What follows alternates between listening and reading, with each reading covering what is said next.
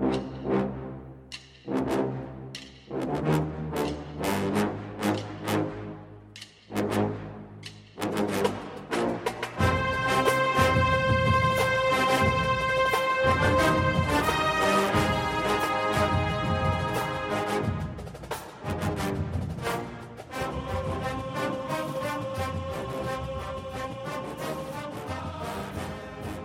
Good morning, Bucknutters. Welcome to the Bucknuts Morning Five here on Wednesday, October 5th, 2022.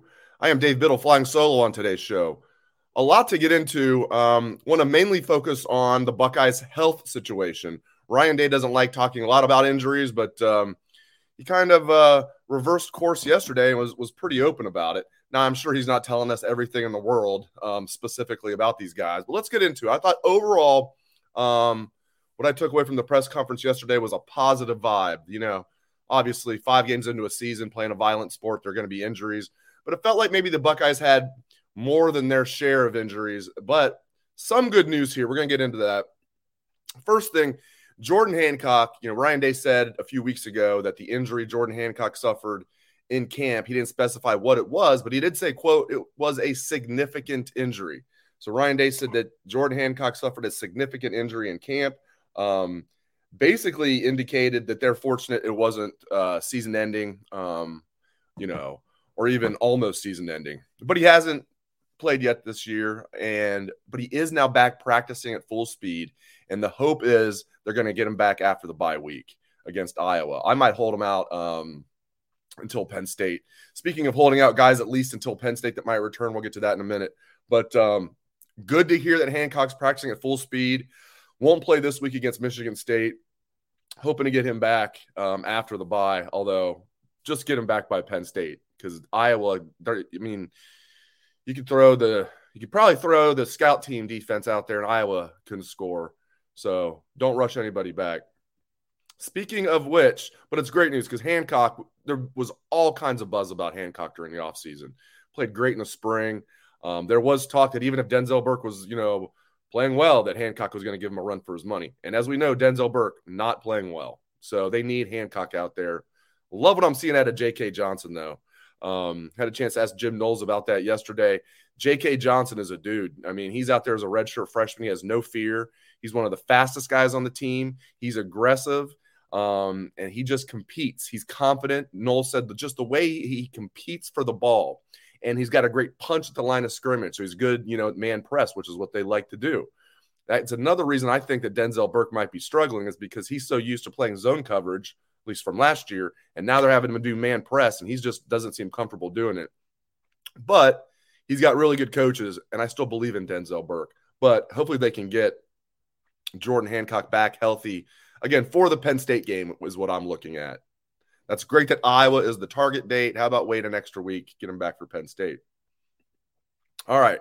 So Coach Day said he is hoping that Jackson Smith and Jigba, TreVeyon Henderson, and Cam Brown will all play this week at Michigan State. Um, listen, if J- if JSN is cleared by the medical staff, that's great. That doesn't mean he can't immediately like re-injure that. We know nothing lingers longer than hammies.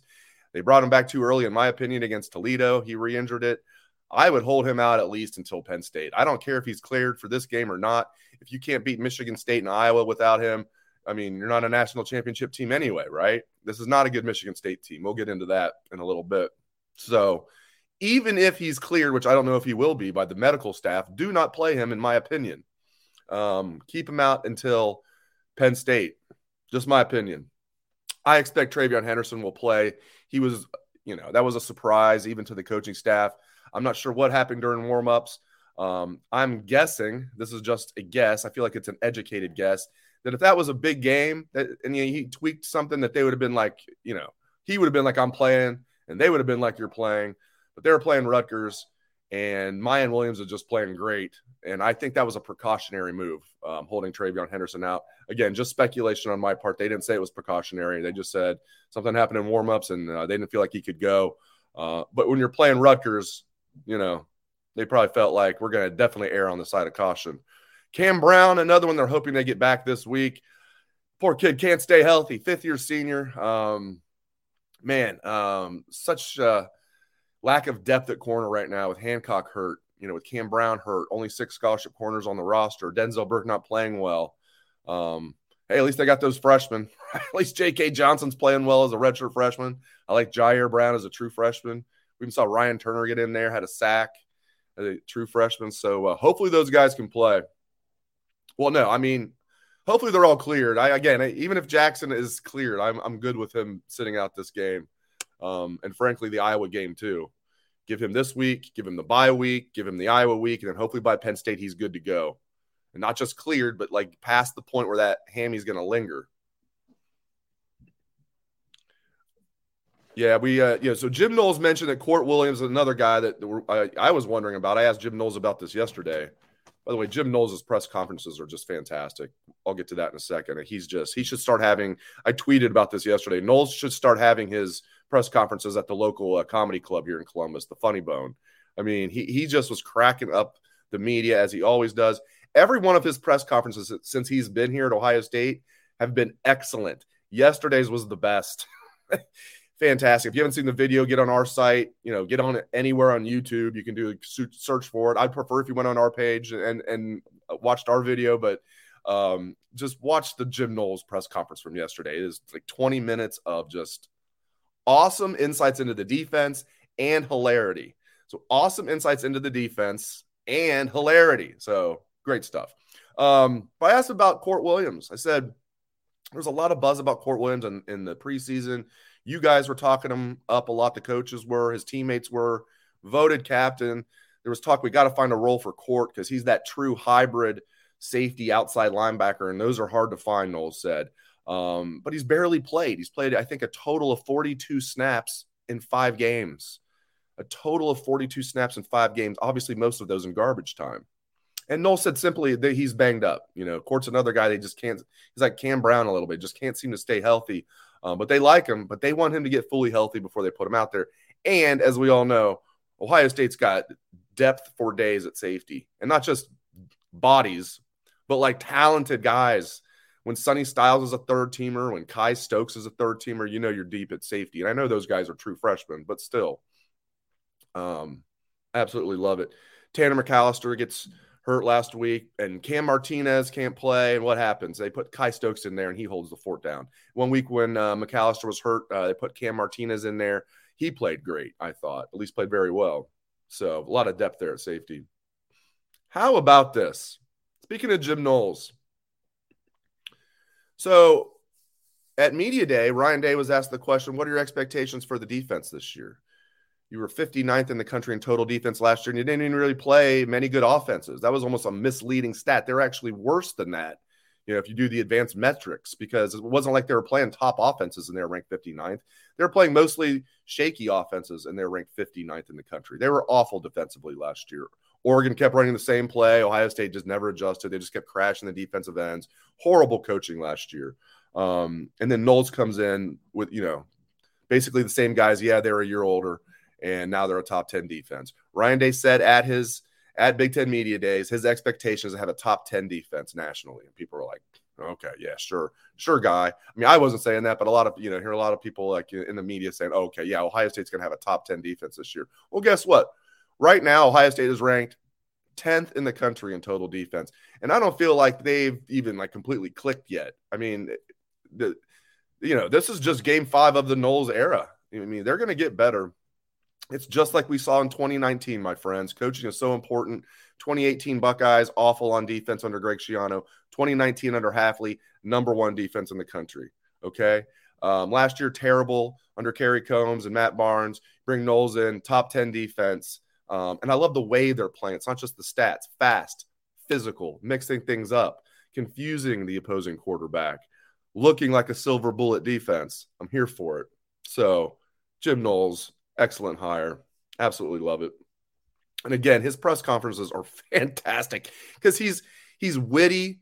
I mean, he's so so intelligent, and he, he's he's you know he's got that Philly like tough guy in him too, where he he likes going back and forth a little bit with the media too. So he, he can be a little bit you know I don't want to say testy because that's not the vibe you get at all. You get that he's cool, but he's not afraid to like spar with you a little bit. I love the guy. I love the guy. All right. thoughts on the matchup against the Spartans. So the Buckeyes opened as 25 and a half point favorites. You don't see that very often when you play Michigan State, right? You're favored by 25 and a half. Well, that's gone up. Money's going toward the Buckeyes. Now the Buckeyes are favored by 26 and a half. This is a reeling Michigan State team. Uh, they were 11 and 2 last year. Everybody had them picked in the top 15 this year, and they've lost three straight games, and they don't look good at all. Um, I mean, Minnesota beat them 41 to 7. Uh, I mean, Maryland, I think, is actually a pretty good team. So, I mean, last week Michigan State lost to Maryland. Um, you know, no, that's not anything to be embarrassed about, in my opinion. I mean, score wasn't it wasn't a blowout. It was 27-13, so it wasn't like it was that close, but it wasn't a blowout. But that Minnesota game is the one that I look at. Um, I mean, I don't know what's going on with Michigan State. I didn't see this coming. Shows you how important Kenneth Walker the third was to them. And Payton Thorne is a little banged up. I'm not sure what the injury is. He's been struggling. I thought he might have a solid year. He was pretty solid last year for the most part. Payton Thorne was. Hasn't been good at all this year. They're just bad. And you got to wonder because I was thinking, frankly, when they hired Mel Tucker, I was like a little skeptical. And I've always liked Mel because, you know, when he's at Ohio State, that was when I was first on the beat. His first year at Ohio State was 2001. My first year on the beat was 2002 good first year to be on the beat because they won the national title that year. And I got to know Mel a little bit. Uh, he was there in 2003 a little bit, uh 2003 as well with the Buckeyes before moving on with the Cleveland Browns. Um, has had a really good career. And when they hired him from Oklahoma or from uh, Colorado at Michigan State, I was like, okay, man, let's see if it works. I was a little skeptical. And then they they had a shaky first year. Um, and then they had a great year last year, 11 and 2. And then they gave him that $95 million contract, 95 million over 10 years, guaranteed. Now he could be fired with cause and it wouldn't be guaranteed, but losing games, as they say, is not for cause. You'd have to do something like illegal or do you know something where he'd get in trouble, uh, where legally it would be fire, firing him for cause, or that $95 million is guaranteed. Okay. And you got to wonder now, like, did they jump the gun a little bit? Or is this just, is this year the aberration? Last year's what we can expect from Michigan State? I don't know, but they look terrible. Now, that also makes them dangerous a little bit in my book. I think Ohio State's going to be fine. They're going to win this game comfortably, but this is a Michigan State team with their backs against the wall, everybody telling them how horrible they are. They're playing at home. They have nothing to lose. They're going up against the big dog in the Big Ten, a team that has owned them in East Lansing since 1999. That's the last time Michigan State beat Ohio State in East Lansing was 1999 when Nick Saban was their head coach. So again, I think Ohio State's going to be fine. I like this matchup for the Buckeyes, but um, still can't overlook Michigan State. Can't overlook them. They still have talent. Um, and they're going to pull out all the stops. It's going to be kind of maybe what Rutgers did, but with better talent, you know, and probably not Mel Tucker running across the field to yell at Ryan Day. Probably not.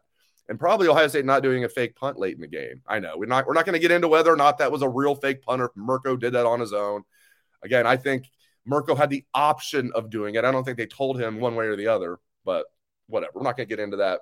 But um, even though I just kind of did, right? Uh, but uh, yeah, I expect the Buckeyes will be fine. But again, Michigan State at home, even though Ohio State's owned them there, that doesn't mean they always will. Um, and backs against their wall, a team everybody picked in the top 15, and they can. I don't. I mean, I don't want to say make their season, but pretty much make their season. They'll make their season if they beat Michigan again. That's the one team they really want to beat. Obviously, that's why I kind of like Michigan State, right? The enemy of your enemy is your friend except for this week we don't like Sparty, but uh, the enemy of your enemy is your friend. So I've kind of always liked uh, Michigan State, especially now they keep having former Ohio State assistant coaches as their head coach. I love I like Mark Dantonio a lot at Ohio State.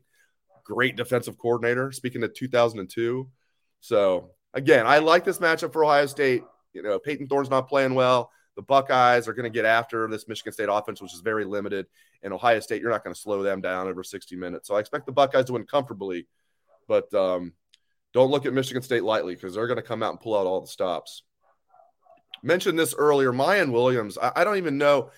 What are they going to do with TreVeyon Henderson's completely healthy? Because Miyan Williams has proven that he needs not just like 10 carries a game.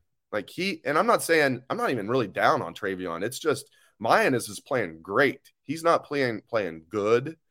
He's not playing really good. He's playing great. Okay. And it's not just the physicality, how he runs over guys. He's got deceptive quickness. He can make guys miss. And then, of course, he can knock you over too. And he always falls forward. What's the one of the signs of every great running back. They always fall forward when they're getting tackled. You don't knock them backwards. Even if you're able to tackle Miyan Williams, he's still falling forward for an extra yard. That's the sign of every great running back. They always fall forward. Love what I'm seeing out of him. And it was really cool hearing Tony Alford talk about how Miyan's developed as a running back and also developed as a young man. When he was being recruited, Alford didn't know what to think about him because the kid didn't say two words. And we saw that in the media too. We tried to interview him his freshman year and he wouldn't say two words to us. Now you interview Miyan, he, you know, he's more confident, uh, engaging personality. It's like a different kid. Um, and Tony Alford said, which I love Tony Alford all the way across the board, the way he develops guys, uh, the way he recruits, and just the type of man he is. But I don't think I've ever heard a coach say that. Coach, Tony Alford told us yesterday that he had to apologize to Miyan Williams during his recruitment because they kind of backed off of him because Tony Alford said we didn't really know what to think. And obviously they were in on guys like Bijan Robinson who gave them a, a, silent verbal and ended up backing out. And there were other guys they were looking at and they had to come back around to Miyan. But originally they kind of backed off, not because they didn't, they thought he was a real, really good running back, but when Tony went went down there to recruit him, he said this kid wouldn't even even talk to him really he just thought, does and Alford's like, does he really want it? Does he really want to come here? Does he want us to recruit him? And Alford just admitted, I read him wrong. I read him wrong. Um, and then they went back and recruited him. And, and Alford said that, you know, basically Miyan was pissed at me, is what he said. And, um, and I thought that was pretty funny. And Alford admitted that he had to apologize to Miyan. Like, I misread you. And, and now mean, Miyan can't say enough, enough nice things about Tony Alford. He looks as a father figure. They're as tight as, as, a player and a coach could possibly be. Really cool story there. The way Miyan Williams is running the ball is the coolest part of the story. Uh, but hearing that background of his recruitment, also really cool. He was committed to Iowa State. Matt Campbell can identify some talent at running back now. I mean, look at some of the running backs they've had at Iowa State David Montgomery, Breece Hall, and they would have had Miyan Williams if uh, the Buckeyes didn't come in there and swoop in and, and were able to thankfully flip him from Iowa State. And you think, oh, well, easy to flip him from Iowa State to Ohio State, right? Not when he was already pissed off at Ohio State and felt like he was like plan C or plan D. Um, it would have been, you know, maybe he would have just been like, you know, forget you guys. You didn't want me. Now you're crawling back. Um, but Tony Alford did a great job. He didn't just come back and say, now we want you. He manned up and apologized to him. And I give Tony credit, uh, Tony Alford a lot of credit for that and for admitting that to the media. Great stuff yesterday. We got Ryan Day, we got Jim Knowles, we got Tony Alford. It was like an hour and a half of awesomeness. Fantastic. So I love the way Miyan Williams is running. Credit to him. He's always looked good, but what he's what's different about him this year, in a different, in addition to being more confident and being more veteran, is his body's in better shape. He's always been strong. I mean, as Tony Alford said, is his legs are just naturally. I mean, he works at it too, but he's just naturally tree trunks for legs. Good luck trying to tackle him. Um, and he's always been strong in the upper body too, but he needed to lose a little body fat. Now he now he's not only extremely strong, um, he's even stronger than he's ever been, but he's chiseled. You know, I mean that he's a problem. He's a big problem for defenses because he's hard to tackle and and, and, he can make you miss. And we saw he had that 70 yard touchdown. He's not a burner, but he's got underrated speed. I'm not saying he's he's a 4-4 guy or anything, but listen, he's no plotter. You know, he doesn't look like a fullback out there, does he? When he gets in the open field, he's got decent speed. That's not his forte, but I love Miyan Williams. I love the way he's running, and I'm thrilled TreVeyon Henderson's on the team too. They're going to need both of them. They're going to need both of them. All right. Speaking of stepping up, I think we got to give a shout out. You know, Julian Fleming. Um, I was wondering, is this kid ever not because of his talent, but injuries? Is he ever going to really see meaningful playing time? And then even if he is healthy, he, he's going to be behind Jackson Smith-Njigba and Marvin Harrison Jr. and Emeka Egbuka, in my opinion, coming into the year is what I said. So, like best case scenario, he's fourth wide receiver. Well, now JSN's hurt. Mar- Marvin Harrison, you know, was getting a little bit extra attention. Um, Julian Fleming's Fleming's been balling out, and it's great to see. I mean, number one wide receiver in the country coming out of high school.